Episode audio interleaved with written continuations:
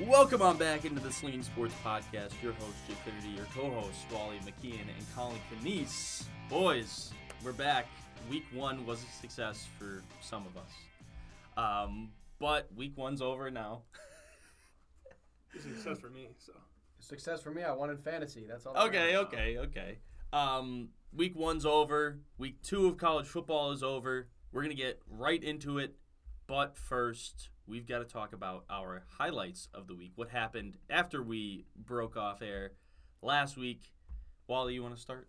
Yeah. Um, I'm not going to focus on something that already happened, but something that will be happening, and that's this weekend. I'm heading to Providence, Rhode Island, to visit my girlfriend. Um, I'm very excited. I have a weekend with her. We're going to go to a waffle place for brunch. Waffle House. Uh, no, not Waffle House. Some place in Providence. Uh, she sent me an Instagram reel yesterday about it, so we're gonna go there, watch a lot of football. She's very excited for that, um, and hang out. I'm Have- really looking forward to it. Have you been to Providence yet since she's been there? Yes, I have. Uh, I haven't done a whole lot. I, uh, I went to the giant mall that they have and saw the Barbie movie. That was pretty fun. I've been out to dinner a couple times, some good eateries, um, and hopefully I'm going to see a friend from high school who goes to Brown as well. Okay, okay. So it Big weekend. Yeah, Big weekend. You got a big forward it. agenda coming up. Yeah, take some pictures, some selfies, perhaps. I, I need them. I Can't need wait them. to see them. Cannot wait to see them. Who's up next? Ah, which one of you? I'll take Big, big red, big red here. You know, I had something on here. Commanders win. I'm going to keep it sweet because I think we're talking about that later. Two things. One coming up. Finn knows about this. I know a couple of our friends, Rick, Sam, they listen to this. Softball tournament this weekend. We're in it to win it. Dennis Owens Memorial Softball Tournament. We won this thing two years ago. We got bounced, double elimination. We went 0 2 last year. We're coming back for vengeance. This is our year. I heard there was a big free agent signing though, so There was a think big free agent signing. Yours truly, Finn. I meant it this year. I was not in it the past two years. I'm excited to get to get to work. And then one, get away from the sports world.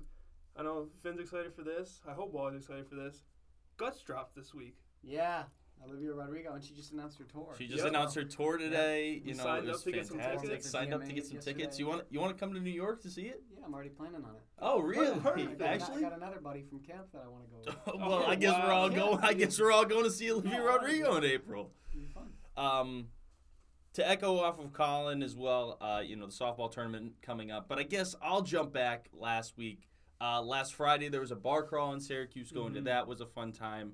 Nice. Um, Saturday, going out again, partying. Game days here have been very fun since we're Yeah. 21 now. Electric. Um, so looking forward to a lot more of those. Uh, we're gonna start it off with some speedy slings, following up on some headlines we brought last week, and that is Coco Gauff and Novak Djokovic completing grand slams at the U.S. Open this past week. Uh, Coco Gauff's first, Djokovic's 24th. Yeah, Coco Gauff, 19 years old, the youngest American uh, since Serena Williams to win the U.S. Open. That happened in 1999. And as for Djokovic, the guy is just him. He has been him, and it's kind of the same with the top of tennis. Even with Roger Federer retired now, Rafael Nadal is going to come back from injury in probably 2024, the Australian Open. But it's still the same top people. It's still the same rotation. We have guys that try to make their way in, but it's still Djokovic, still Nadal, still same people.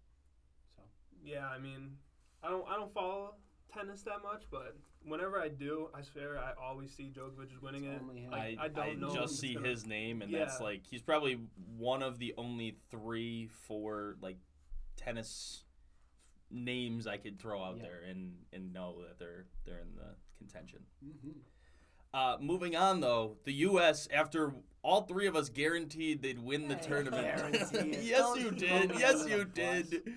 Yes, you did. Uh, they missed the podium at the FIBA. I didn't guarantee anything. I said FIBA's a bunch of baloney. That's the exact word that I use. It's a bunch of fooey. Um, it still is. I don't care about it. Yeah, they lost. I'm sorry you didn't get a medal. I'll see you at the Olympics. That's what I care about more. I think the biggest headline to come from this is the U.S. is coming strong the in Olympics. Paris 20. Yeah. Yeah, I, LeBron, I, I, LeBron, I would say AD. I, I threw that in there is that the stars are going to show out in Paris next Yeah. year. I feel bad for any country that is sending a basketball team there. It is going to be. They, they may play the championship game against the second best country in the world and still win by like 50, 50. points. They're trying to recruit Joel Embiid as well, is what I heard, because he's got dual citizenship in the U.S. That's and just unfair. and France. So I mean, it's going to be an unreal team. I already saw LeBron, Steph, KD, Tatum, AD. Like this. Booker said he'll come back as Booker, well. Kuzma, Kuzma said they need role players, trying to hint at you know get himself on the team. I, I did see though Rudy Gay also tweeted out that they should have tryouts for the U.S. team rather than selecting the team. Just pick them in advance. Yeah. Have open tryouts. Let us try out. You know? So yeah, like when Rudy Gay and LeBron are going at it in their tryouts, I wonder who's gonna win that one. Um, moving on though, we're gonna head into the MLB, starting off with uh, David Stearns becoming the president of baseball operations in New York for the Mets. yeah, uh, good for the Mets. I don't care. David Stearns with the Brew, uh, Brewers, pretty solid. Brewers have had a good year this year, back in the playoff picture. Um, I don't care what the Mets do. They're a cursed franchise. Mhm. Been saying I- that I s- always, and I said- the same. It's like cool, cool for them. They've been searching for president for a couple of years now, I believe, or at least a year. Um, I said they're still a terrible franchise. They Mhm. were poorly managed this year. They're Very just gonna continue to do the same thing. Yeah, they, they need a lot to fix that team, and like, hey, they got a president of baseball operations. It really changes nothing right now. So We'll see going going forward in the future if it makes a bigger splash, but I highly doubt it. Uh, playoffs. The Chicago White Sox officially miss the playoff. They're out of contention, and the Braves clinch the first spot in either league. Yeah, that's not really a surprise for the Braves. As for the White Sox, do either of you follow Jay Cuda on Twitter? Do you know No. I is? do not. Okay, Jay Cuda, um, he's a statistician, but he comes up with the weirdest statistics for baseball, and he's a White Sox fan. He's from Chicago. Um, if you don't follow Jay Cuda, the stuff that he puts out there is just pure insanity of like what the Astros record is on full moons after like 8 p.m., like that random night, and they're like 6 and 0. But then the White Sox are 1 and 5. Like he digs into the weirdest statistics. So shout out to Jay Cuda. Go follow him on Twitter if you don't. The guy is awesome. He's hilarious. Everything that he puts out there. Um, and the White Sox stink as well. this this Brave, like I, we talked about this last week. I'm high on the Braves. I think You are. I think they've won the World Series already. This Braves team is in like it's insane.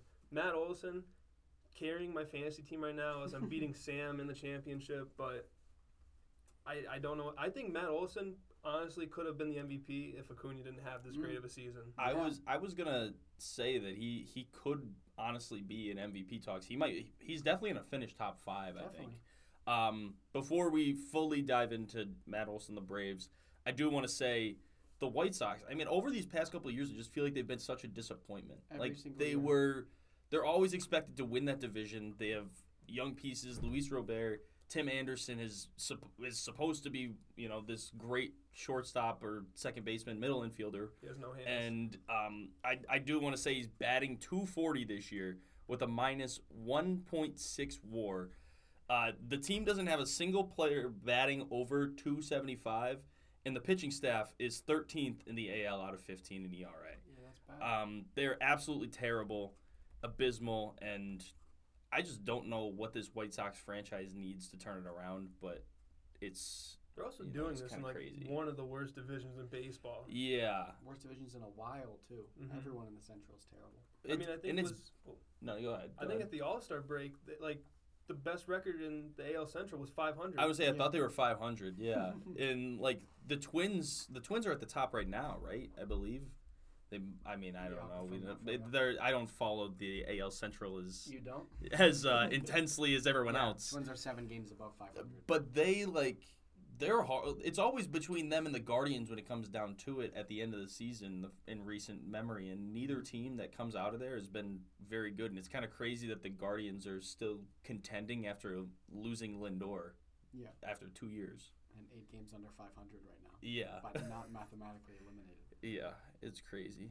Um, but going on the opposite side of that, the flip side, the Braves, Matt Olson last night tying the Atlanta home run record with Andruw Jones uh, at one home runs. Yeah, uh, and he's got three weeks to go still. He could be pushing 60 very much. Um, I don't think he'll get to that 60 mark, but he has been phenomenal. Everything that the Braves could have asked for this entire year. Yeah, uh, like we we brought this up again last week. They just replaced Freddie Freeman, and I don't want to. I don't want to say it, but possibly someone who's better than Freddie Freeman. Whoa. That's I mean Whoa. that's that's that's a that's a very high task, especially Freeman had a very big presence for Atlanta bringing that team up. But the way Olson's playing, yeah, and I mean his defense could could be up there in in the conversation of you know just as good if not better.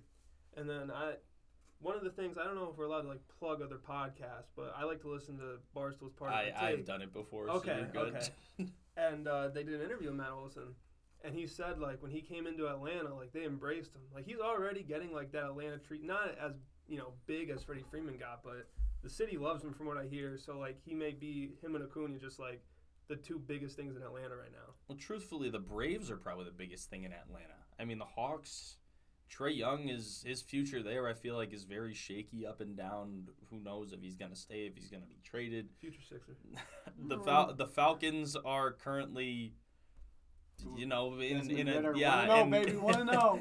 in the I'll just say in a. Bermuda Triangle because their two rec- their two top what should be receivers totaled one catch this week against the had a great Panthers. touchdown. Yeah, though. Bijan was Mhm. fantastic. Yeah. Um, And the Atlanta Thrashers don't exist anymore. Yeah, that yeah. covers the bases. so I really think the Braves are the staple of Atlanta right now. Um, going forward, J Rod joining the 30 30 club this season. I love the 30-30 club. I think Yeah. it's one of the most elusive clubs to join in all of sports. Um, like it's such a dynamic skill set, and you know you see rookies get 20-20 like Anthony Volpe, and that's a big deal getting to 20-20. But to do 30-30, and not to bring it back to the Braves, but this just shines on Acuna once again. Guy has 67 or 65 stolen bases and 37 home runs. It's Yeah. disgusting that you that you are able to do both. That wasn't a thing, and it shouldn't be a thing being able to do both. It's he's still continuing to make history. Acuna. Yeah, he's probably gonna get to 40-70. Yeah. So yeah, that- which is horrifying that Yeah. someone can put up. Not only did he have the first 30 60 season, he's about to f- have the first 40 70 40-70. season. And like while you have this up, like while he's doing this, like what's his batting average right now? Like it's he's not even. at uh, three And thirty-three. it was- he's, That- he's well o- he's well over 300. It's a hit one every three at bats. Yeah. But I It's about J Rod. I was like, go- Sorry. go back to J Rod real quick. I do want to. I mean, we're what two weeks into September right now, but throughout August, the dude was batting fo- almost 450. He was batting 429 Mm. with seven home runs and 30 RBIs as well. He didn't have the best start to the season, and like he's really turned it around. Mariners, I mean, they had high hopes coming into the season, and they're still like looking pretty good. But They'll make the playoffs. They'll Yeah. make it. but I mean, just to see him play like this at this time of the year is like, they're- I think they have a chance to do something in the AL. Whoa. I mean, we talked about them last week. Them and them and the Orioles could be scary, Yeah. and we just The talked about a, we- blood. a weak AL Central. So, Mhm. uh, Trea Turner coming back, launched nine home runs in ten games. I believe you updated it. It's eleven and 13 Mhm. games. Um, these past two games, they've gone to two extra inning games with the Braves. Have lost both in the tenth inning. Um, but they're playing the Braves tough. They just can't get it done. It's very frustrating. It's very frustrating to see, but it's it's just I don't know if it's gonna happen. That If they face them in the playoff, it's not gonna be. I don't It's not think, gonna be good. I don't think it's going to be pretty for a lot of people. No, I don't think you're alone in that. no. Nothing to fear. I have something written down here. Can possibly make a run until they run into the Yeah. Braves. That's what I've written down. I mean, that's it's very true, and I think, like you said, that goes for a, a lot of teams, Pretty if not every team. Yeah. team in the NL, if not the entire league. Uh, the Yankees, a game above 500 after they uh, after they beat the Red Sox, but the Martian t- tore his UCL. Jasson Dominguez is down.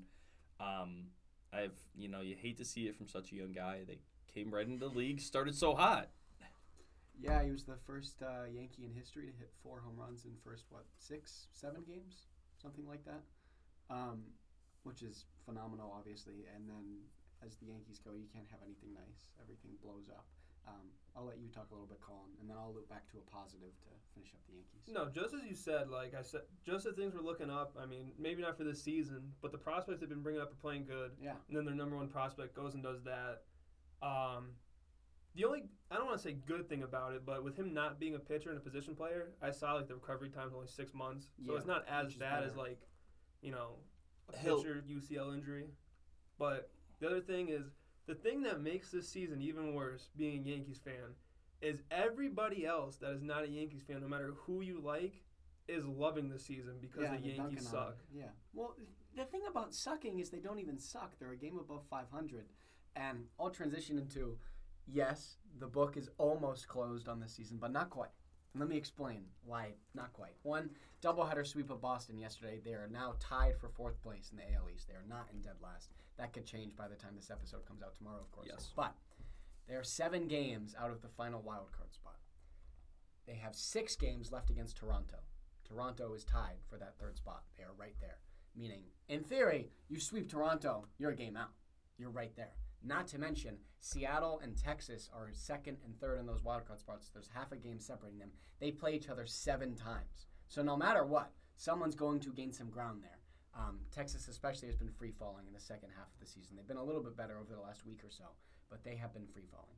So the teams that are in front of them, the Yankees get to play them, and the other ones play each other. There is a path. I don't think they'll make it whatsoever, but there is a hypothetical The- path for them to get there. It's a long shot, but mathematically, they are still in contention. And not it's mathematically yes, and there's 20, 20 games left or so, but it's not as insane mathematically as it seems, just because of who they get to play and who the other teams are playing.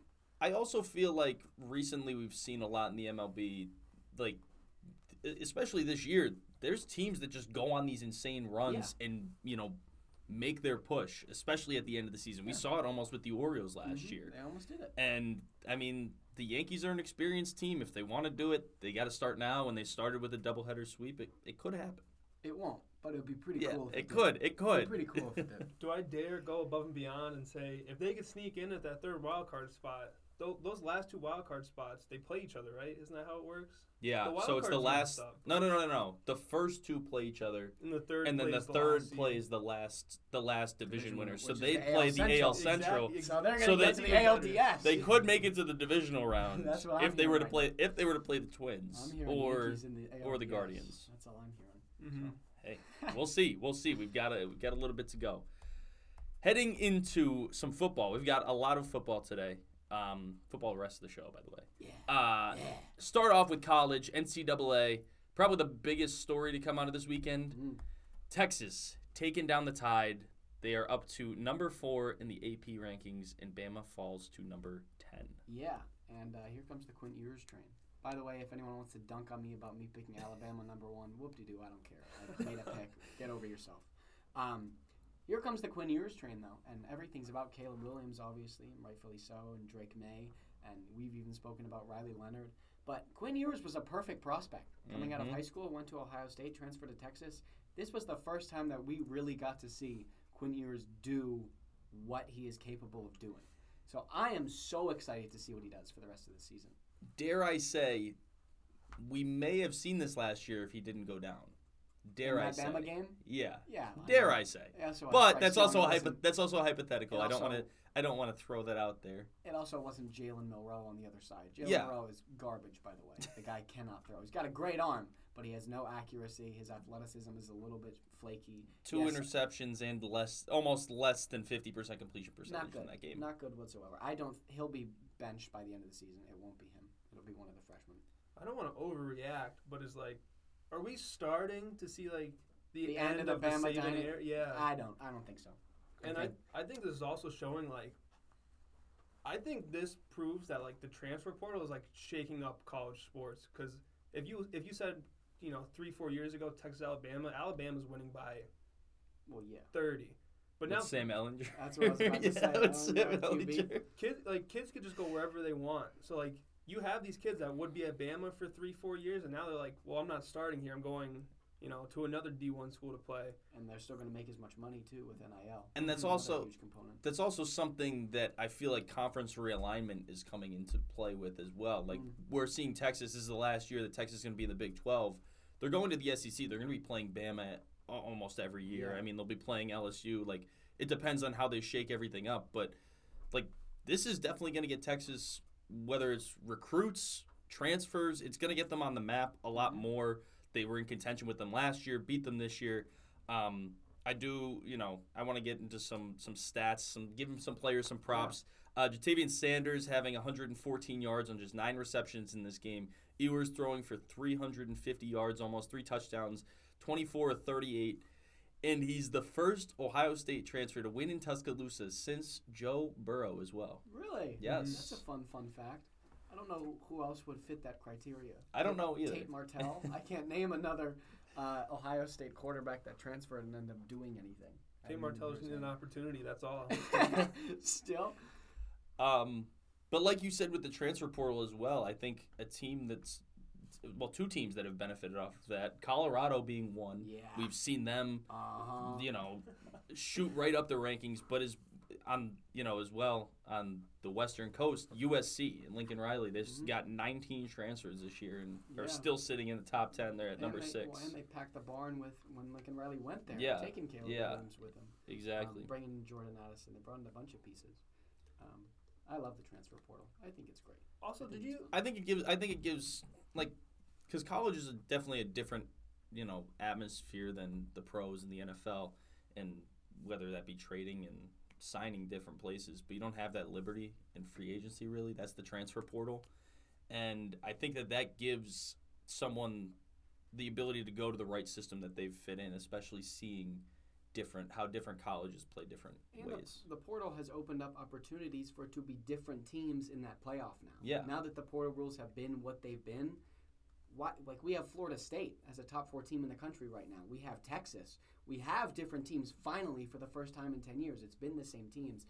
Adding that portal and letting it run wild, now the pool is way more open. We're closer. We're closer to having these different teams. Speaking of like the portal and like thinking like thinking players can go anywhere. Did you see UNC like star wide receiver Tez Walker isn't allowed to play this year because of the transfer season. rules? Yeah. I did. Yeah. I did see that. So like there's still a little There's still bit there. issues. Yeah. Very much so. There's some issues. Well, UNC, App Yeah. State, going to double overtime this weekend. Um, I mean, this is a second time, the second year in a row that App State, 63, yeah. 61? yeah, that maybe? App State gave UNC a bit of trouble. hmm And I said it last week. I'll say it again. UNC's not all that. I think Duke's the second best team in the ACC. I'll stand by that. And I called you crazy last week, but after watching the highlights of this know. game, after watching what happened. I think Drake Maye is still going to be great. I think he's legit. Yeah. But this UNC team may of the be in trouble the rest of their schedule. hmm Yeah, App State historically just loves to try and be like the underdog Cinderella. I mean, back Oh, to yeah, back years Michigan. UNC. The one A couple the years- game. They a couple years ago, Penn Penn State. Yeah, and It was Penn State opening week. Mhm, like they it's if you if you're a big time school and you say App State on your schedule, you better just be ready for like a dogfight. They're a scary team. They're not someone that you want to face one of those first two weeks. Beautiful campus, too, in Boone. Have you been there? No, but I had a buddy who went there. Oh, okay. And he transferred to Chapel Hill, actually. He Ah. just transferred last year. Um, So did he go to this game? uh, I don't know, maybe. I didn't talk to him. Uh, well, we talked about them earlier. Colorado continuing to climb. Uh, the first time they'll play in, I guess technically prime time. Prime time, prime time. prime time. Uh, they'll play at 10 p.m. this week against Colorado State. Um, Yeah. Shedeur is almost at a thousand yards passing for the year, In and has and hasn't even thrown an interception yet. He's had six touchdowns. I know I'm staying up for that game. I gotta see Colorado State get a whooping. Um, they're must see TV. Very much, I would say they're the most fun team to watch in the entire country. I think a lot of people would agree with that. Um, you don't truly need to watch it like must see, must see until Oregon, which is in two weeks, and then they have USC the week after. I'm so excited for both of those games. The Bo Nix resurgence season. This is the year, man. Dark horse Heisman. He's in the right system. This is the year. I do have a question at the at the end of at the end of the college football segment, Okay. uh, but it's specifically for you. But I'll I'll wait on it. I'll wait on Okay. it. Um, did you guys see the story though that uh, Coach Prime? I'll, I'll refer to him as Coach Prime. Slept in his office I for the game this the weekend. night before the game, yeah, I did see that. Why?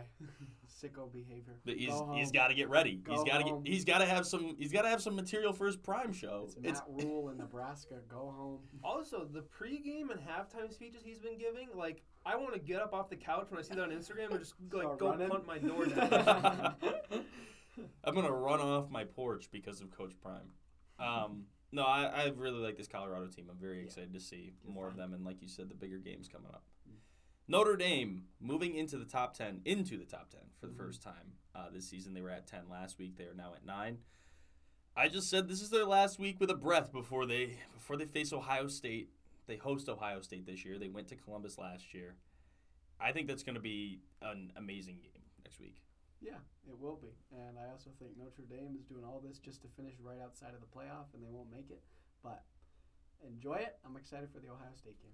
I think Notre Dame's like legit. Like this is the year. It's just the I point that like I think they're legit. I, I think know. they're they legit. still have the Ohio State game. They still have the US. Like it's just being the independent. and then like they have these games every year. It's just tough. Like It's it's difficult because they pl- well they play USC every single year, Right. so like that's not going to change. But when you have Ohio State, luck. I mean, last year they opened the season with Ohio State. It was still a close game, but Mm. now you know it's kind of going to be a little bit of recouping because you play these the first three the first three game or the first four games because they had that extra week in Dublin. It was Navy, Tennessee State, NC State, and now it's Central Michigan, and then you play Ohio State. Like Ohio State again does have the same, you know, path almost. They played what Youngstown State this week, and then they play. Is it Illinois? No, Penn State plays Illinois. Yeah. Oh, okay. Well, they play someone. I think it's uh, it's someone from the Big Ten, but the Big Ten has this reputation of being difficult, whether that's conference or not. Um, Ohio State has had this reputation. Of Nah, it's being Western great. Kentucky. Okay, never mind. no, never well, mind. it I was wrong. point. I was wrong. It proves your point, though. But- the fact that Notre Dame's playing, was it Central Michigan Yeah, this week? yeah. And then Ohio State is the cakewalk this week as well. So you know, I guess they're both leading up to this game. This could be the true season opener for both of them, and Yeah. seeing where both teams are legitimately going to lie when it comes tournament or comes playoff time. Mhm. Speaking of the Big Ten, though, uh, Penn State. We kind of glo- uh, we glossed over their segment last week. I was gonna we were gonna talk about them a little bit. Um, they play Illinois this week, as we just mentioned. The rest of the conference sort of gearing up for Big Ten play, but I do want to know: Do the Nittany Lions have a shot at the Big Ten this year? Yes. Yes. I know. Like I grew up a Penn State fan, so I have a little bit of bias, and I know you hate Penn State. I do dislike Penn State. I do dislike Penn State. Because from where we're from, you're either a Penn State fan or you're a Notre Dame fan. You were the Notre Dame, I was the Penn State fan. Drew Allar is looking amazing. He's seventh right now in Heisman odds at plus 2,000. Not But I- taking that bet. I'm not taking it either, but Against This- Delaware, Yeah, Delaware right through for 200 yards and what, one touchdown? this Penn. That- okay. That Drew Allar, Okay. phenomenal. Or who are we talking about? This Go on. this defense that Penn State has, Well, we're switching is- up now. We're We are the switching Drew. Allar storyline. yeah. this Penn State defense that they have is insane. Yeah, pretty like it is, it has a chance to be like the top defense in the country this year. Uh, Like when they play Ohio State and they play Michigan, they will hold teams to under. In college, this is impressive. Under 30 points when you're playing those top teams. Yeah. Yes, yes. But what my point with Penn State, and I feel like this is a repetition every year, and we've seen it so much, even just in the past ten years. The, say say they beat Ohio State or Michigan or both, doesn't matter. They're a team that has the reputation. They're not going to be able to beat one of those like They're gonna lose dark horse teams like lose to a Iowa. Minnesota. In yeah Iowa, Minnesota even at the whiteout game because they just don't have the reputation of getting it done, and that's why was it last year or the year before when Franklin signed re-signed his contract and got that huge extension? I thought that was a terrible move No, because he can, he can't get over the hump. No, great recruiter, great recruiter, great at bringing people in, but cannot win big games. People love throwing that on him. People don't understand. Like you have an offensive coordinator to call your offensive plays for a reason. Fr- Franklin is there to bring in recruits, and he has done the best job of bringing recruits that Penn State has ever seen, and possibly like for turning around a, a college team. Like he's turned around Penn State, like as recruiting wise. Like before that, obviously they had the bowl band and everything like that, but they were kind of like they were like the team back in like the 80s and 90s, and then they I feel like they kind of like fell off a little bit, and he's brought them back into prominence of like you know top 10, 15 every single year. People don't understand that. they've definitely climbed back into re- and being into relevant and, and being relevant again, especially after everything that happened with uh, you know their bands and, and stuff like that. Um, but like I said, I just I just don't see them winning those games and getting to the playoff until the playoff is extended in the coming years because I don't I just don't think they're a strong enough team and don't have that mentality. I hate Penn State. I hate Michigan. Don't really care about James Franklin. Don't care about Jim Harbaugh. But we said the exact same thing about Jim Harbaugh that he can't get over that hump, and eventually he got over that hump. Is this the year Penn State gets over that hump? I'll say no, but I'm not going to discredit him because it is possible, and Jim Harbaugh is proof of that. Um, I don't think they make the playoff. I'm not high on them. I'm never high on them because I don't like them.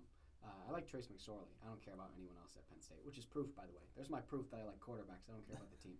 Um, I think Penn State's a bunch of fooey. They'll drop a game. They'll still finish top 12 in the country, though. But also, you want to you want to talk about the first two games. I mean, they kind of had a disappointing performance to open the year with what with West Virginia. They were expected to blow, like They blow covered them the out. spread. They They, covered the spread. they covered okay, so but they, they did better there's than also what against supposed there's also against an, an abysmal like West Virginia team. They have covered both spreads, so realistically, they have done more than what they were supposed to do. I would like to throw that. out. That's why. That's why we have spreads because like when you see these games, Yeah. winning isn't just enough. So they're like, oh, you're supposed to win by this much. They've won by more both times. All right. Whatever you say. I don't. I don't believe in them. Georgia. Um, I feel like you know nobody's talking about. They, Georgia hasn't played anyone yet, but I Haven't feel like nobody's spread this year. really talked about Georgia. Their Um, spreads but are they're like still two and minus zero. 45 and everything. Yeah. Haven't covered. Only Um, they'll face Spencer Rattler in South Carolina this week. I put this on here simply so Collin can, you know, go crazy about Spencer Rattler just for him to get his teeth kicked in this week. And I'll be so happy when we come back next week and it's and he's pound, pounded to the ground. I would like to say before I get into You're not how going to vouch for Spencer Rattler. no, He they're loves not- Spencer They're Rattler. not winning this okay, game. just making sure. Okay. Go ahead. Just making This sure. South Carolina team, outside of Spencer Rattler and his top two receivers, is god awful.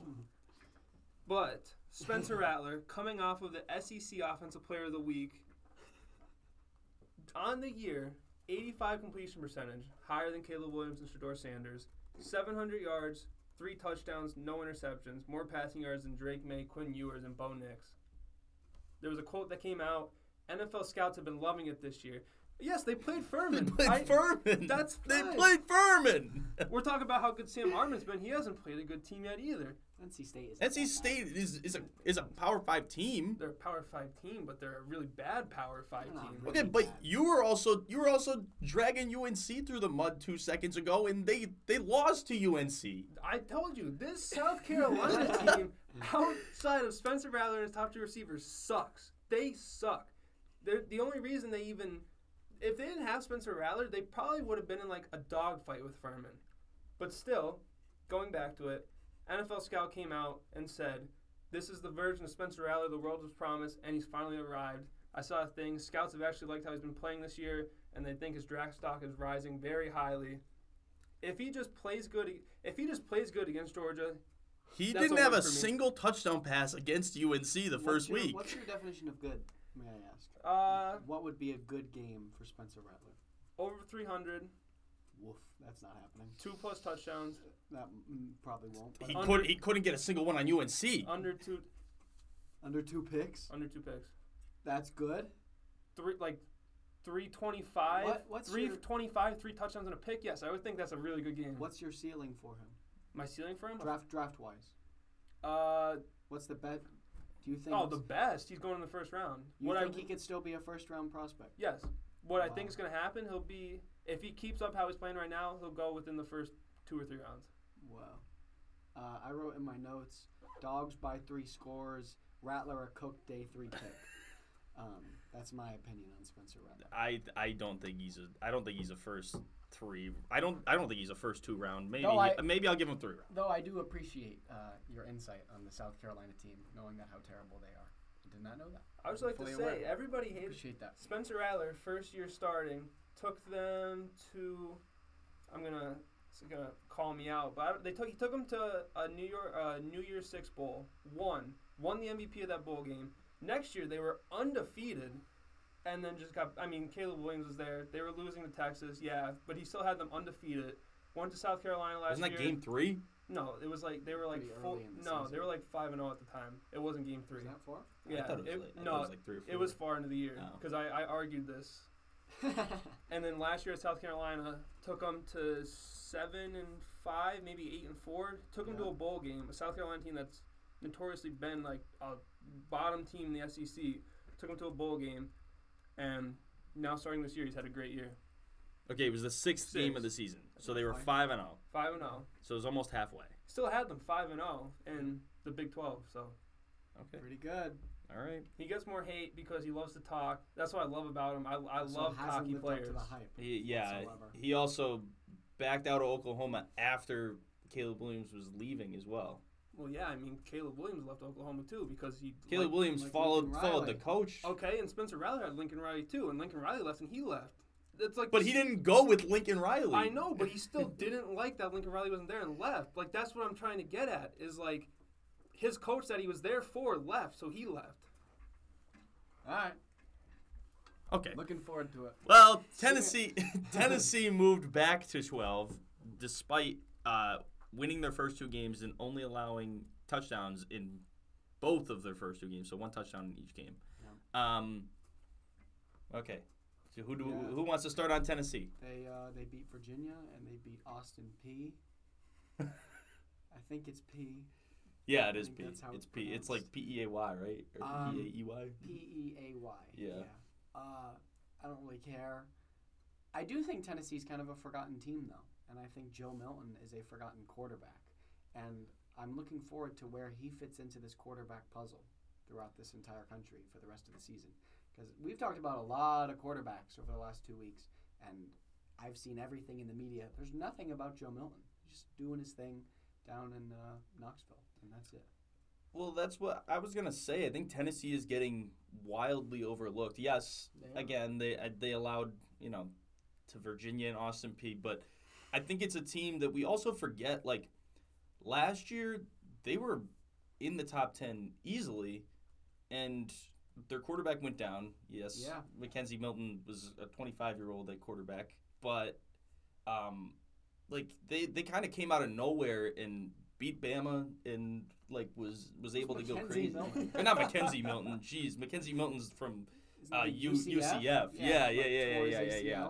Almost had his leg amputated or something. I just I messed up. Hendon Joe Hooker. I don't know how I got messed Joe up with Milton that because I was thinking Joe Milton. Yeah, Hendon Hooker went down. Jesus. Good throwback. My yeah yeah throwback though.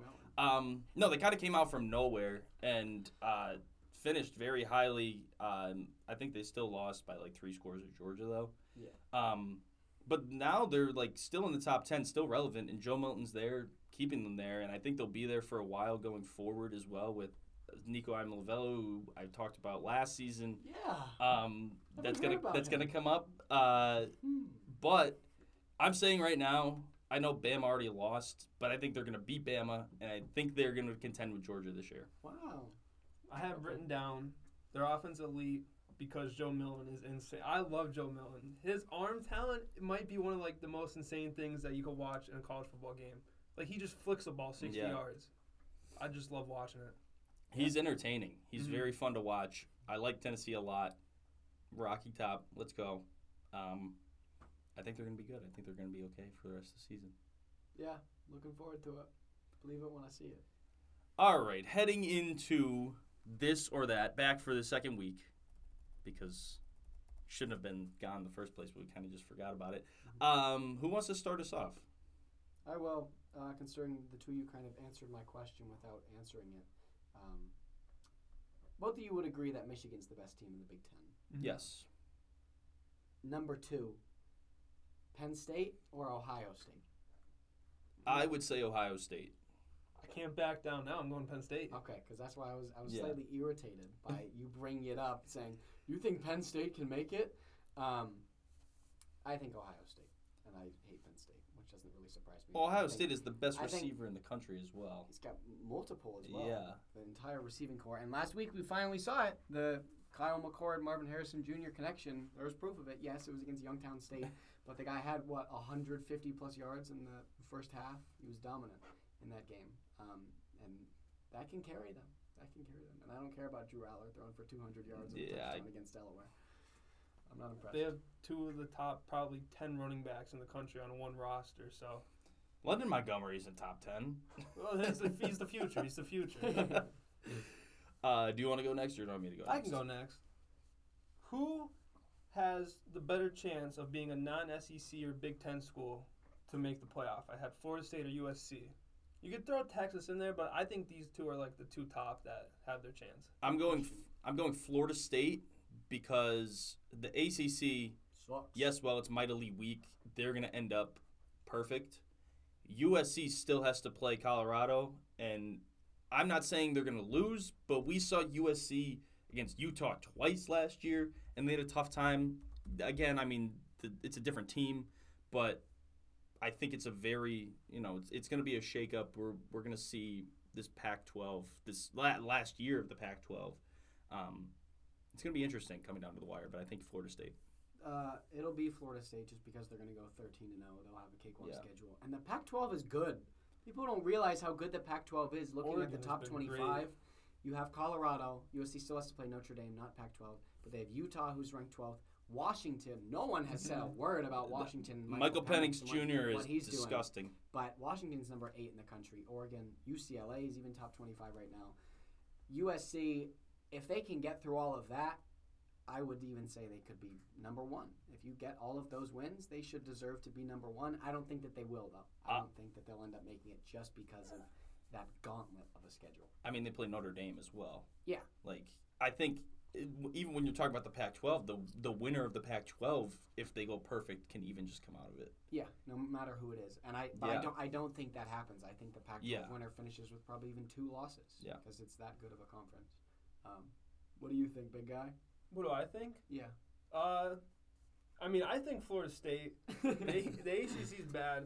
I could have included Texas in here. I don't know. Like Texas is just like, I don't know how to explain it. And you guys might like when I say this, you might look at me weird, but like, just like looking at this Texas team, I don't like. I don't think they're a playoff team.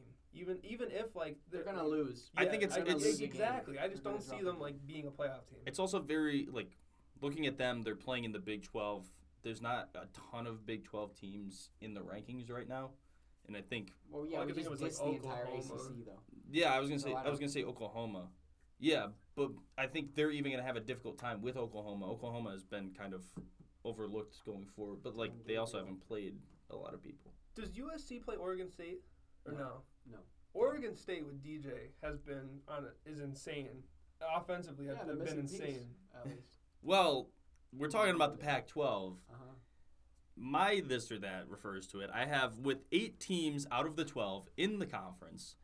Do you think the realignment was called too early for, considering the conference is looking to be a very powerful conference? Or should the Pac 12 teams have decimated and gone to these different conferences? I was actually thinking about this the other day, like looking at the rankings of how many teams in the Pac-12 are ranked and stuff like. Like it's actually kind of like funny that they're all leaving, and now like the Pac-12 is a good football conference. Yeah, and the Pac-12 teams that aren't ranked are coming to the ACC. That's pretty convenient, isn't it?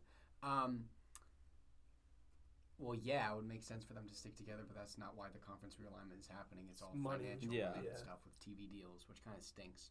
Um, but yeah, it would make total sense for them to stick together. But I don't think they're regretting it because you're signing on with Fox if you're joining the Big Ten, with CBS if you're joining the SEC. You're getting billions of dollars in revenue. And NBC with the Big Ten now, Yeah. too. It's So- crazy. They're not. They're not regretting anything at all. The organizations aren't regretting anything. And well, and the other thing, everyone loves Pac-12 after dark just because that exists. Yeah. You can watch games at one in the morning, but that's going to disappear when they move. Yeah. they- when they're in these different conferences, they're going to We're have be- more people watching their games We're, because. s- we're still going to be watching Hawaii at, at 1 in the morning. yeah, I'll be looking forward to it too. Let's go Rainbow Warriors. Um, all right. Well, with Yeah. that, we're gonna head into the halftime hustle. We are gonna start out with everyone's favorite segment, drip of the week. And who wants to start us here? Okay, I'll start it. Go a little out of the ordinary here. As you guys know, I'm a big UFC guy. I would like to say Sean Strickland won the middleweight championship, or won the middleweight belt, however you want to put it. I would like to say to the viewers that I told you to sprinkle a little bit of money on that last week. So Well, you also said he was gonna win. no, but I said sprinkle it because he has a chance. He had the fighting style to win it. He did win it. He looked impressive. He got his new belt. Broke his belt already. For for those who don't know what a UFC belt like, there's a big like you know, gold like plaque, I guess, on it, whatever you want to call It's like, it. And the, then it's like the octagon, right? yeah, and then there's two on each side, two smaller ones. One on one side, he already broke off. So what does he do to uh, fix that? He just duct taped it back on the belt, which I think is awesome. So I hope he just sticks like that. So you know, next time he fights or next press conference, he just walks out with a belt with duct tape on it. I think that would be amazing. Well, I, I feel bad for whoever's getting the belt next. And they're gonna have to get have to get a duct tape belt. um, I'll go next. Mine also comes from Saturday. We talked about this team earlier. Tennessee facing Austin P. Yep. Um, they had these retro jerseys, a little bit of graphite, a little bit of orange on the shoulders. Um, almost, I mean, not not too much like their blackout jerseys last year. There's a little bit more orange, a little bit more color, but I really like the graphite, and I guess they were throwbacks. I love it. I love Tennessee's uniforms, and I love the black. I don't like the white and orange is cutesy what Yeah. do, but the black and orange or just a dark color graphite, it is a staple of Tennessee. Um, I love that helmet. I. I was just Yeah, about the- to say, I think my favorite part is the helmet. Helmet Yeah. is beautiful. Pretty good. Um, my drip drip of the week is from the tennis world, and that's Novak Djokovic. I don't know if anyone saw this, but after he won the U.S. Open, uh, which was his 24th Grand Slam, he was wearing a Mamba Forever T-shirt to honor Kobe Bryant, um, representing number 24. Um, put it on for all of his post-game interviews, everything. Uh, it's phenomenal. Always a great tribute to Kobe and that number 24. Well, moving on, we've got our players of the week, and I'll go. I'll go last. My player kind of, you know, blends right in. Yeah. Okay. So. You guys are, you I already, you- I already I- saw I yours. just saw I already you saw at it. yours. I just saw you look at it. There's a player this week who put up 93 completion percentage for 345 yards, three touchdowns, no pick, and a win. His name's Spencer Rattler. Uh, Yeah. If he- against Furman. Against Furman. If he if he keeps putting up these stats, he might be my player of the week every week. I might just stick with him from now on. Don't don't be like don't be like me picking Pat Bev for drip of the week every other week. Uh, um, I'm going with someone who nobody knows and no one ever will know. Gage Lavarden, Lavaden, Larvaden, uh, wide receiver from Miami, Ohio. Eight catches for 273 yards and three touchdowns in a 41 to 28 win over UMass. Yes, it's the zoo. Nobody cares about them. And a 99 yard touchdown in the game. 34.1 yards per reception in the game.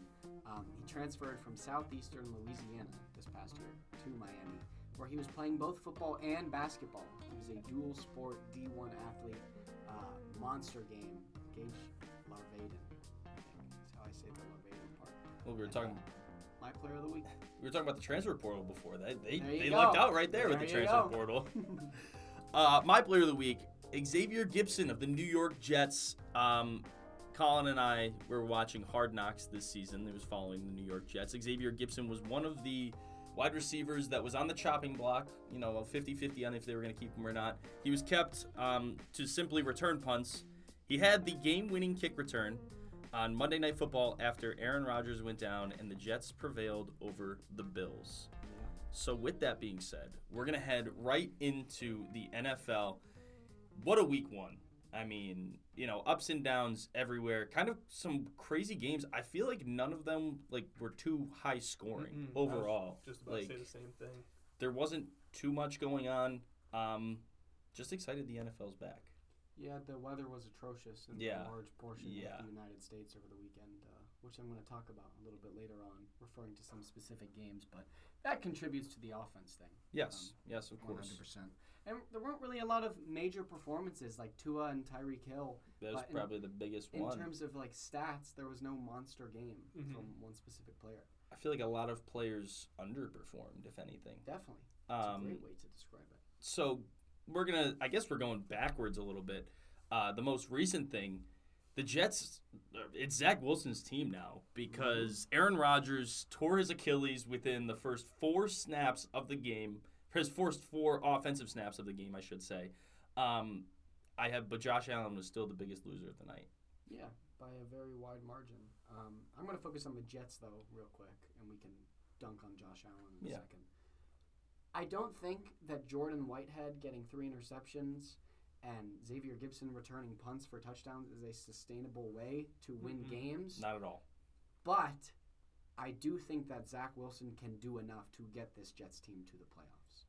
I don't know if that will happen. The AFC is packed, and I'm going to talk about it more later.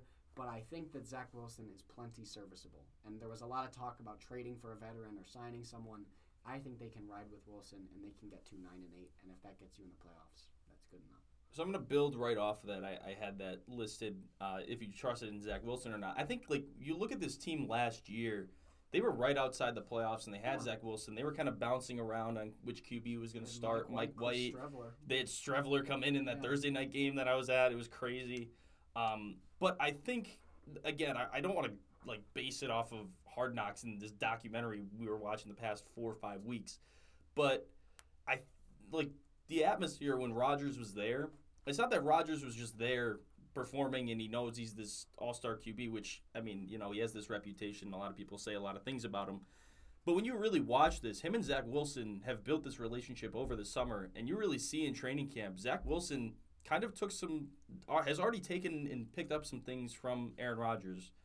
Yes, Monday night it was completely different. The game plan was thrown out the window originally because it was supposed to be Aaron Rodgers in that format, and it was very odd. But I do want to say Breece Hall looked amazing. He didn't miss a beat either. Um, I do trust in Zach Wilson to still get them to a wild card spot because of what's taken place in between and what that locker room is like. But like you said, I don't think that three interceptions and a punt return is going to win them every single game. No. I'll uh, just talk about the game. Zach Wilson. I mean, he looked okay. I wouldn't. He definitely didn't look good. I wouldn't say he looked bad. He had the one pick, which was like you know, it was just a terrible read. But other than that, I mean, he just played like dump, you know, dink and dump, whatever you want to call it. He was kind of sheltered throughout the game. Yeah, He was. but I mean, that's also if you watch if you watch Hard Knocks, they loved him during like training camp. You know, they said some of the throws he was making were great. Even if you watch him during the preseason, he wasn't that bad. But um, obviously, like you know, we just talked a lot about the performance. I just want to mention two things. One, did you guys see what Aaron Rodgers said to Garrett Wilson in the locker room after? He said, "I'm sorry, Sad. kid." Sorry, kid. That Sad. that's a tear. That broke that broke my heart. Especially you guys know I'm a big Aaron Rodgers fan. Broke Yeah. my heart. And then also, you know, Sorry to hear that. before the before the tragedy happened, Aaron Rodgers' entrance, like that's that was Yeah, that was goose like cool. That, yeah. that was goosebumps. Like it's even just watching it back on like Instagram after that was.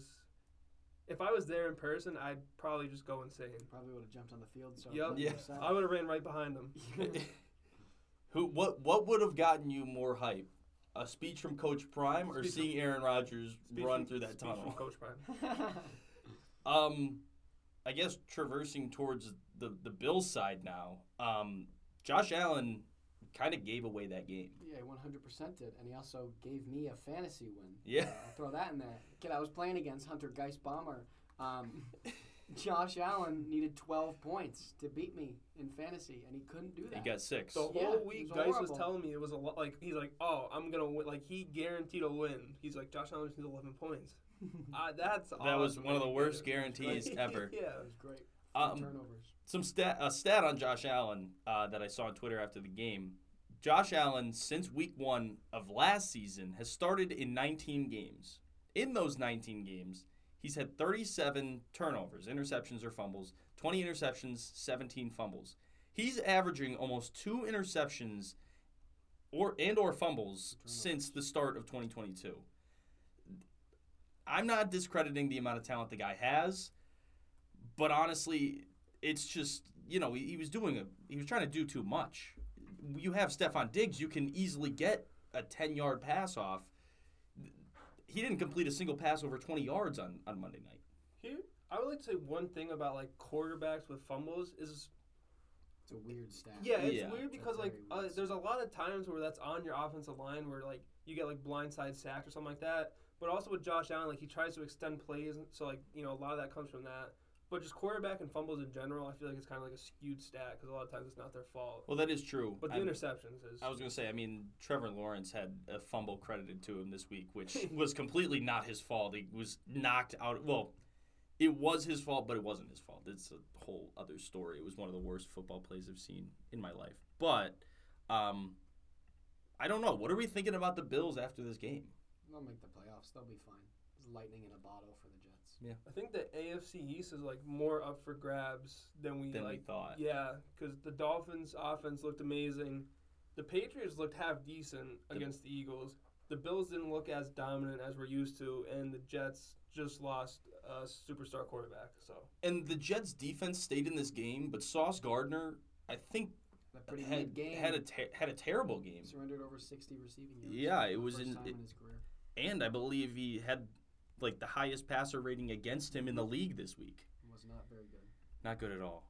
Uh, another game from New York over this weekend. The Cowboys on Sunday night, dominant over the Giants. And I know you you want to talk about this a lot. No, I want. Oh, I thought this was the weather game that you were saying. Yeah, but I want you to answer your question. Oh, oh, your oh, question oh. first. Okay. My question is, what was the main factor? The Giants playing bad or Dallas playing amazing? And the second part, I want the whole question because that's what I want to talk about. The whole Oh, who's the bigger powerhouse, Dallas or San Fran? San Fran. San Fran, you're a Yeah. moron if you say Yeah, Dallas. it's easily That's all I San wanted to Fran. hear. Okay. I'll say real quick. The Giants weren't going to win week one. Yeah, I picked them because I'm a Giants fan. I'm always going to pick them. It's week one prime time against Dallas. There's no chance that they win that game. Um, the game was played in a monsoon. It was raining the entire time. The Giants' blue turned into like a dark blue, a navy blue by the end of the game. Um, they have turnstiles for offensive linemen, very much. I'm not going to deny that. They had a rookie at center. Evan Neal's still garbage. Andrew Thomas got banged up on the block field goal. They were doomed from the beginning of that game. Um, so, yes, the Giants stunk. Dallas is fine. Whoop de doo. Dak was 13 of 24 for 143 yards. I'm not impressed by that Yeah. whatsoever. Uh, and the team totaled 265 yards of offense. Um, the Giants' defense was not bad whatsoever. That's not why they lost that game. It was just the offense blowing up. Not to mention, the Giants dominated that entire opening drive until a false start penalty, which we have seen 90% of other offensive tackles do the exact same thing. But Andrew Thomas just happened to get called for it, and then everything imploded. Uh, get Dallas out of that conversation. They're not even the best team in the NFC East. Philadelphia is. I will live and die on that hill. I don't want to have this conversation. San Francisco is the best team in the NFC too. I, I agree, but I had to put it in there because No. everyone nationally is talking. about Everyone it. nationally is a moron if they think Dallas is good after one forty to nothing win over a wonky, wet, injury-ridden Giants team. You mentioned how Dak played bad. I want to read you four stat lines. Do you can tell me which you would take. We have 200 yards, a passing touchdown, a rushing touchdown. Drew Allar, A No, hundred- I- 143 yards. I know no what this is. I know what this is. 170 yards, a touchdown, and a fumble, and then 104 yards, no touchdowns, and two interceptions. What stat line would you take? It's the first one, It's and I know who one. it is. And it's gonna fir- take us into the next team. The first one is Sam Howell. The next three are the other three what was, NFC what was quarterbacks. Sam Howell's stat line? 202 yards of passing touchdown and a rushing touchdown. he did, he also didn't mention how And Sam Howell had a fumble? fumble, a fumble, fumble? six, fumble six, a fumble scoop return and score. wasn't on. It wasn't on the tweet that I saw. Okay, well, and well, we talk about turnovers and what like causes a quarterback. What's a quarterback's fault? No, that was on him. That fumble was On- on him. I'm also just saying, DJ's first interception was perfect to Saquon, but because of this monsoon, Yeah. Saquon never fumbles the ball because of the monsoon. It pops out. So there's proof of turnover stuff. Uh, I don't care about Sam Howell, by the way. That was No, a I know. disgusting and pathetic show out against Arizona, I would okay. Even with a win. No, okay. which we can talk about now. Yeah, if we if we could jump into that, I'll take the lead here because I believe one of us is a Commanders fan here. Yeah. Their offensive line, I think, is probably Swiss the worst. cheese. Is the worst in the NFL. That was It's pathetic to terrible. watch. Like as a Commanders fan, I would like to go apply, try out for the team, and just at least see because I think there's a there's a slim chance that I could do a little bit better. It was that bad. Um, their defense looked amazing. I would like to say yes. The Cardinals scored 16 points. Yeah, the Cardinals Also. scored 16 points. One was a scoop and score fumble touchdown by the defense. The other was a Sam Howell pick that put them in field goal range already. Their defense, And it's Josh Dobbs. yes, it's Josh Dobbs, but like, it's still the point. Like, I think the defense is legit this year. Emmanuel Forbes had the game-winning pass breakup. Daron Payne and Jonathan Allen are eas easily make up the best D-line duo in the entire NFL. Those two alone are freaks of nature. The defense is going to take them to you know last year I think they they might have led the league in points against or were at least top three. They're going to do the same thing this year. If their offensive line is that bad, they're going to be playing 14-7 games the entire year and going four and 13. I agree. I think their I think their defense is very very good this year. Um, yes, it is Josh Dobbs. It is Arizona, but uh, the whole reason that they that they were able to score in that game, Arizona, was because of what you said. Uh, the turnovers, putting them in the range already to be able to score. Um, this could have easily been like a 17 to think- 7 game, 17-3 game. I think one of their other field goals was because I know Gibson fumbled. I think that was in Yeah. Air- or Washington territory, so that's how they got another. Like so that's Yeah. that's 13 points off of yeah. their offense just turning the ball over. I just don't know if uh, the offense is gonna be able to, you know, string together drives to make up for the defense's like c- dominance. I can it it, you it can happen. I have them in the playoffs still. I have them making it. I do think that the defense is going to be very good, but the offense looked a bit shaky in week one, and it was against Arizona, which is I'll- what's iffy to I'll me. tell you right now, this offensive line, if there's no changes made, they're not doing anything. Sam Howell is the best arm talent Washington has had since even before he's got. I think he's got better arm talent than RG three, and like he's mobile, like he could do it all. The the touchdown throw he had to Brian Robinson, That was a nice play. it was it, Yeah. exactly. Nice play. He has what he like. He has the talent. He has the skill. If he's he took he took six hacks six sacks in the first half. I think if that happens, we have no chance. No matter if we're playing the Georgia Bulldogs or the Kansas City Chiefs. Well, you might not have you might not have Sam Howell playing the entire year if he's taking as many Yeah, sacks too. either. hmm Also, I mean, I wouldn't. I love Sam Howell. I think there's a chance he's the future. We have a great backup in Jacoby Brissett, though. Like, if That's true. I That's think I think they're in a good need be. situation. Yeah. Yeah. Uh, Joe Burrow, I mistyped originally. Uh, Joe Burrow moves to one and five against the Browns in his career after the Browns dominate in a Week One win. Yeah, I want to talk about week one as a whole with the entire NFL. I think, one, the Browns are Burrow's Achilles heel. That's what we've discovered. Yeah. Uh, um, that's one thing that's completely separate. They played in a monsoon, like that Cowboys Giants game, rain the entire time. You're not going to win if you're Cincinnati. You're a pass first offense. Um, but with week one, in my opinion, it kind of means nothing. Because you look at the teams that lost, that were expected to win. You look at Kansas City, you look at Cincinnati. Obviously, the Giants weren't supposed to win, but they weren't supposed to lose 40 to nothing. You look around at the entire NFL, Philadelphia was not supposed to only win by what, five against New England? It wasn't supposed to be like that. Wash- Minnesota. Minnesota, Minnesota. losing to, To Tampa, Tampa Bay. Bay. That's not supposed to happen. So I don't put any stock in this at all. I think, yes, Joe Burrow likes to lose to the Browns for whatever reason, but I think it doesn't mean anything. I think I think it I think they're gonna I mean obviously they're gonna be fine, but I think the whole thing with this shows you know the the inexperience Burrow had after missing those couple weeks of camp Yeah, after um, you know tweaking his ankle. He came back and he was able to play week 1. Honestly, I don't think it would have mattered if he played week 1 or not. They would have been just fine if he if he started week 2 and they kept him out um, but missing those practices I think was, you know, a bit of an issue although he has been with this team for a while. He has more protection, hopefully now on the O line. But going against Myles Garrett, that's also pretty uh, pretty terrible um, for Week One. But he'll be okay. They'll be fine. Cincinnati's gonna be fine. Uh, he's coming off an injury. He's still Yeah. going to Yeah. be Joe Burrow. There's no reason to overreact. Yeah. I That's agree. it. Completely Well agree. said, bro. Um, another quarterback that we're gonna talk about, Jordan Love. Mm. Is he the real deal after Week One? I just said week one means a bunch of bunch of malarkey. Uh, I don't. I don't I'm not going to answer the question. I think he can be a top 15 quarterback at the end of the season, at least statistically. He looked very good against the Bears. It's also the Bears, though, which doesn't prove anything. To me. Exactly. Like But he looked good. He, he looked looked very good. He looked good. Don't want to take away from that. This is going to sound like I'm taking away from that. Bears defenses. Yeah, Garbage. they're terrible.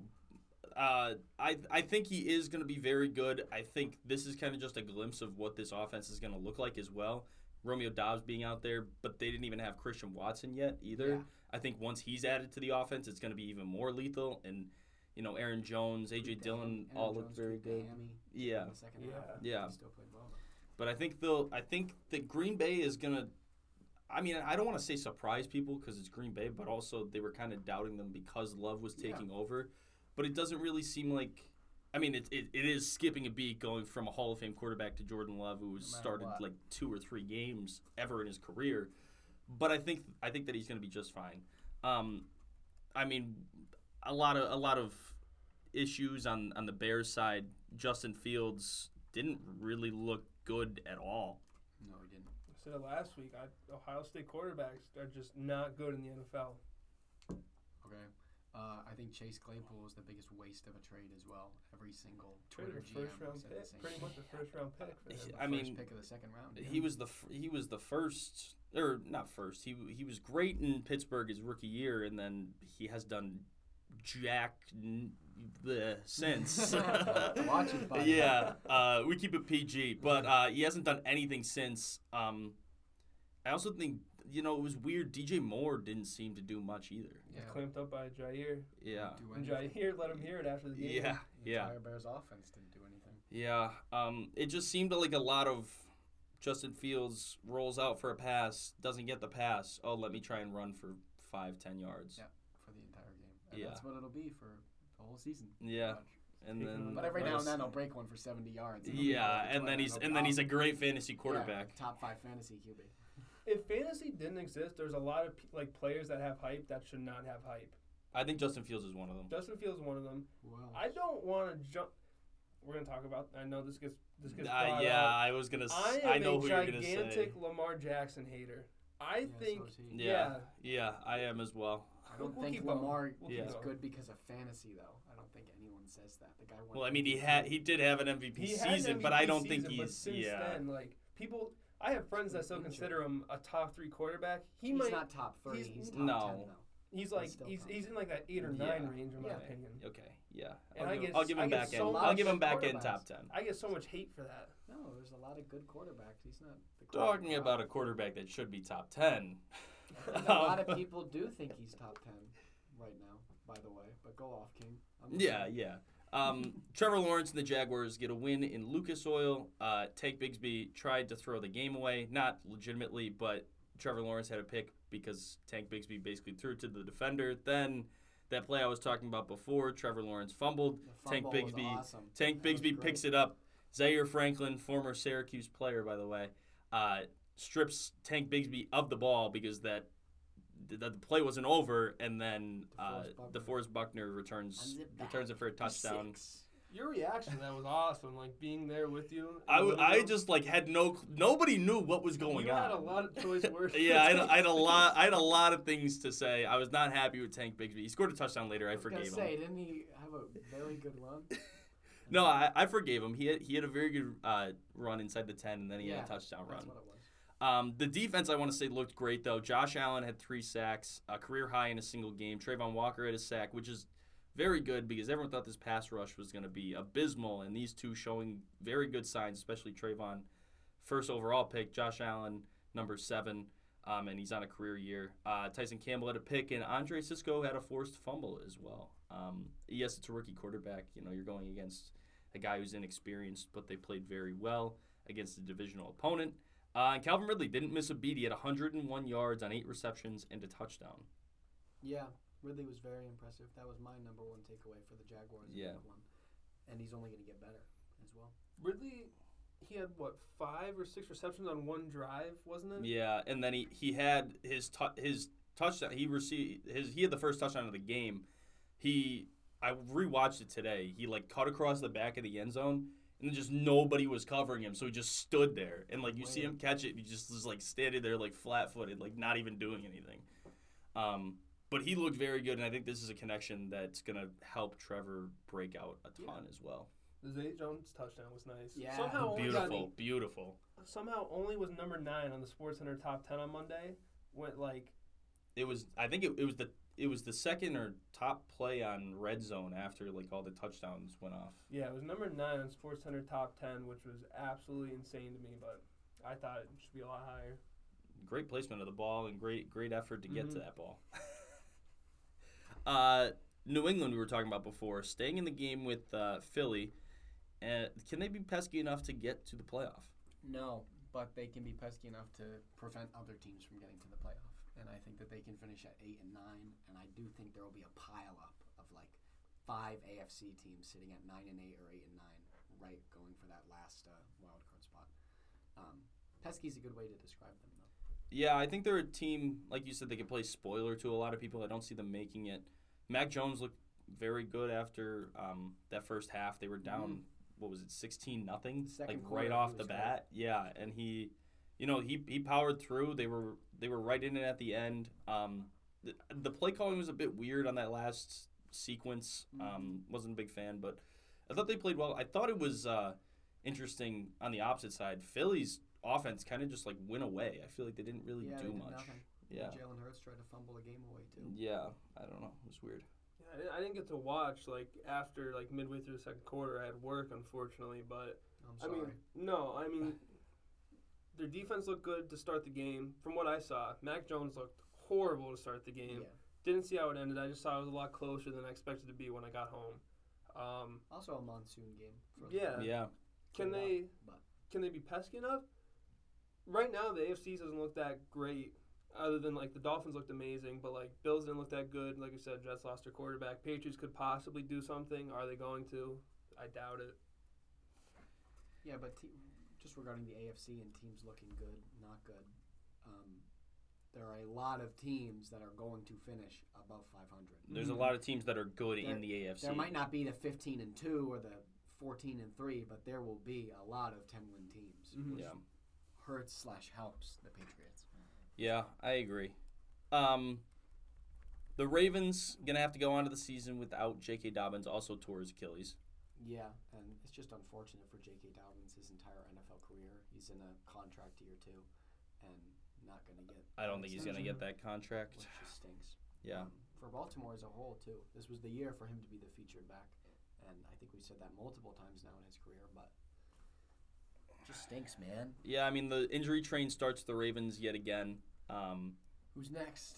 yeah, honestly, it just always feels like they have it going. I don't know what's gonna happen to the rest of them, but Zay Flowers looked great. yeah, Zay Yeah, Flowers Zay did Flowers. look amazing. He did look amazing. The Ravens had like a big like win, as in like point differential wise. For how big of a win they had, they looked horrible. They didn't do Like it was anything. actually They didn't. hung out. Yeah, It was They won 22 by- 6 at one point, and I really Yeah. thought it was like a tie ball game at Yeah. like 7 7. they I were couldn't playing. believe seeing like 22 6 on the scoreboard. I agree. I feel they're not. They, they're not a team that really excites me ever, to be completely honest. No, but they're still probably going to go like 9 and 8 or Oh 10 and yeah, 7. yeah. They fit They'll they'll be they'll that. be one of those teams. Yeah. Uh, Tua and Tyreek though, probably the hottest start to the season against the Chargers. Um, you texted me saying that you love Tyreek Hill after this game. Oh, I do love it. I mean, I have him in fantasy. He's fun to watch. I think Tua is now the favorite for MVP. That is insane to me. Yeah, he had a great I week. mean, Tyreek Hill should be the favorite. Exactly. Yeah. Exactly. I think That this guy Tyreek- said he said he wanted to have the first ever 2,000 receiving 2,000 yard receiving season. He's on pace He's on pace almost for 3,800 plus yards. Yeah, don't I that's think going to happen. No, it's not. But Tyreek is making Tua in a sense. Like no, when you have the fastest receiver, like look at what he did. Like, you know, uh, uh, Mahomes is amazing, but gonna also like, look at what he that's did I mean. with Mahomes. Like Mahomes had Tyreek, but like even without Tyreek, Mahomes has been amazing. Like Tua, there. I don't think Tua would be a starting quarterback if Tyreek wasn't Uh, there. that's that's no, no. he'd be fine He definitely that. would. He, He'd, definitely he'd, would. be like a yeah. bottom half starting quarterback. He'd be middle. He wouldn't be a he wouldn't be a top He'd fifteen. be- He'd be around Jordan Love. He'd, yeah, he'd be in the 15 to 20 range. Yeah. Um, but the guy threw for over 450 yards, 466, I believe exactly. Tyreek Hill over 200 yards. Over a very a win over a very good team too with Mhm. the Chargers.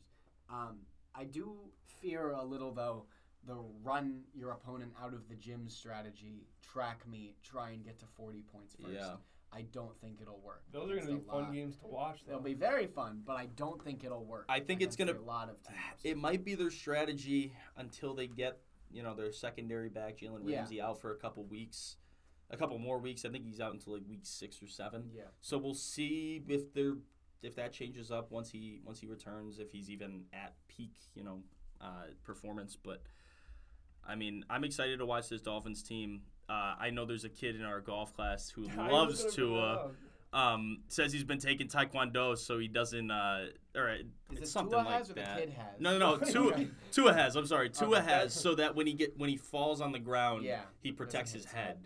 Um, Also said Tua was the most over Overhated. most un- Overhated. overhated, underrated quarterback in the league. I think both of those are just flat out I don't wrong. think anyone Yeah. hates Tua. I don't think anybody hates Nobody Tua. hates him, and nobody over- underrates Yeah, him. nobody Yeah. underrates He's Tua. rated appropriately. He's a, he's a mid quarterback that has arguably the best receiver in the league. So All right. Well, getting into our two featured segments here in the NFL this week, we have the introduction of Wally's Wagers. Uh, Wally is a non-better. Um, he, he was tasked with creating a plus 250 parlay or longer odds with three plus picks, or just taking a plus 250 straight bet. Um, if Wally's bet hits, Collin and I will each pay him five bucks. if it doesn't hit, I don't know. He's gonna owe us Oh, a drink or buy you a something. drink. So Yeah, we'll see what happens. But uh, we're gonna have something on the line. So Wally, if you if you could take away the honors, you're gonna give us your parlay. I'm talking about my wager. Uh, all right, my wager, uh, which I know nothing about, by the way. I don't care about sports betting. I think it's stupid.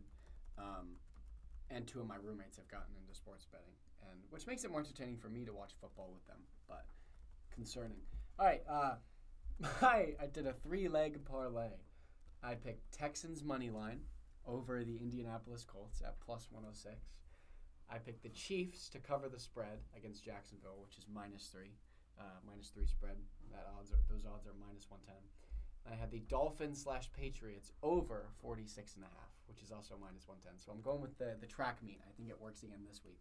Okay. Um, that equates to plus 651 odds. You place $10 to win $65.10. Uh, in theory, I look at this and I say, hey, man, this will probably happen. And it probably won't because of that. So, I mean, there's a couple there's a couple in there that I'm not not gonna go with, but yeah. uh, I do like Which it. is- I like it, and that's the first. bet. Yeah, don't and go that with hey and hey. then I do. You know, I, I actually have the worst luck when it comes to betting. So if he goes, if he fades all my picks, he's probably gonna win. Um, that's Wally's wagers for the week. Yeah. Tune back in next week to see if we owe it Wally five bucks or if he bought us a drink. there's a re- there's a reason the house always wins. I'll leave it at that. Uh, we're gonna go into the NFL pick'em to sh- finish out the show. Um, some updates from last week. I ended up coming in first. I got uh, the San Francisco Pittsburgh game wrong. Got my lock. Cor- got everything else correct. Uh, got the lock correct. I am at six points. Collin got uh, the Chargers and Miami game wrong, and Chicago Green Bay wrong. Yeah, and He's Wally at did a bad job. Come on, let's get on it. Nobody And Wally's at three week. points. Nobody cares about the last. So we're going. In, we're going into this week. Um, Thursday night football, Minnesota, Philadelphia. Philadelphia easily. Minnesota. I'm gonna go against the grain. I don't think the concept Minnesota starting 0 and 2 is unappealing to me. Philadelphia did not look good week one. Week one means nothing, but Jay Jettis did look good in that Vikings Mhm. game. Um, I don't think Darius Slay or James James Bradberry's concussed. He's at least in the protocol. Darius Slay did not look that great. Um, Kendrick Bourne had a big day. I think Jay Jettis can have a big game. I think Minnesota can win that. I don't see a possibility where Kirk throws over 300 yards and has four turnovers again. Yeah, I'm going with that Minnesota. It doesn't seem Did- very likely. I don't want to. I don't want to like. Didn't Darius Slay have a pick or even like a pick six or something like that? Yeah, he had a pick. six That was in the first tip. quarter. Yeah, off the tip, tip. wasn't it? Yeah. But he also Kendrick Bourne also had a very big day, and Yeah. I'll take Jefferson over Kendrick Bourne. All right, Washington and Denver. You want to start it? I'll take Denver. Uh, I don't like Washington that much. I think they're fine. I think Denver. I don't think Russ was that terrible in Week One against Vegas. It was a 17 to 16 loss, the exact same thing as Week One last year. I don't think Sean Payton was overly bad. I think it's just unfortunate loss. I don't think Vegas is going to end up being that good either. Jimmy G looked fine, but um, I'll take Denver. taking Washington. That the Washington front seven is one of the best in football, and I think they're going to show it. Denver, I mean, they could if they want, they could try and lean on Javonte Williams. He's not. I don't think he's going to do much. I think they saw a better running back in James Conner last week, and they absolutely bottled him up. I think Russ is bad. I know you think like. I know you think he's better with Sean Payton. I think he's just bad. I remember a couple years ago when Washington played Seattle, Russ was awful, and Washington won. So I'm taking Washington again here. I'm taking Washington as well. Um, I'm not.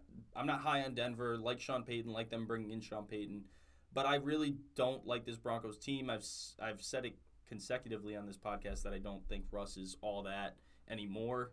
Um, he could have been, but he's not now.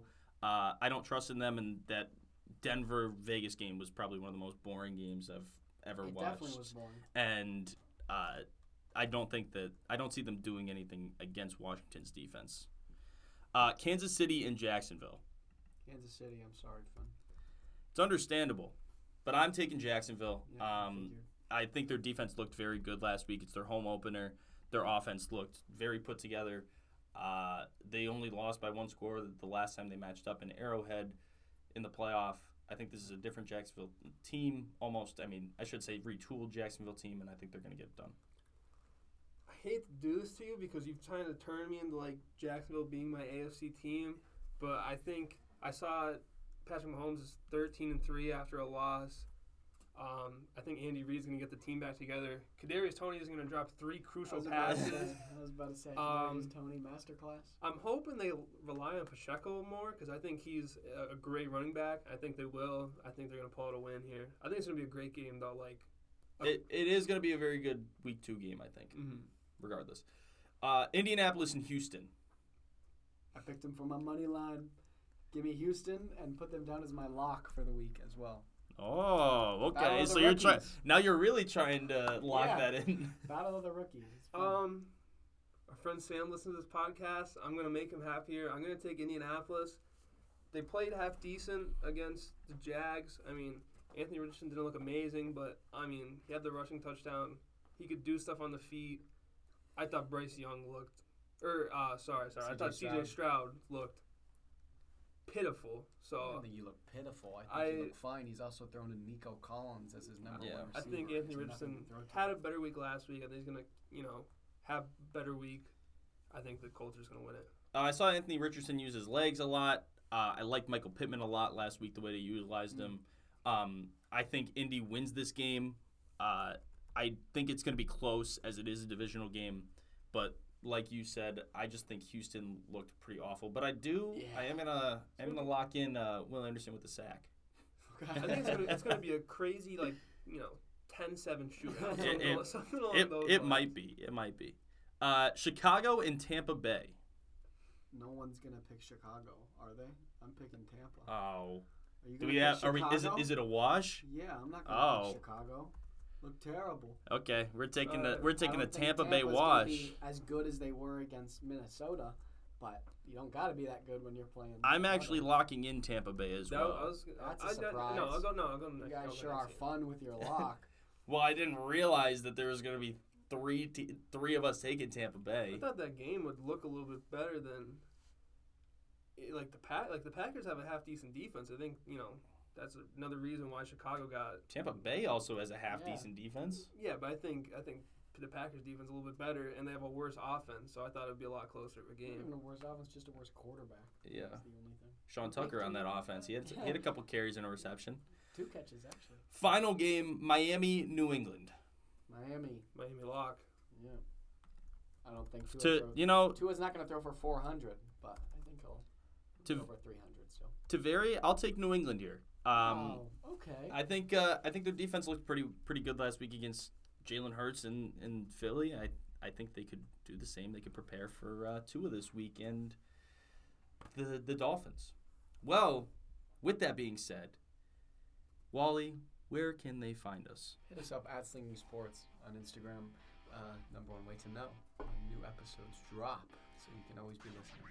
Thank you so much for tuning into this episode of the Snooze Podcast. We will catch you guys in the next one.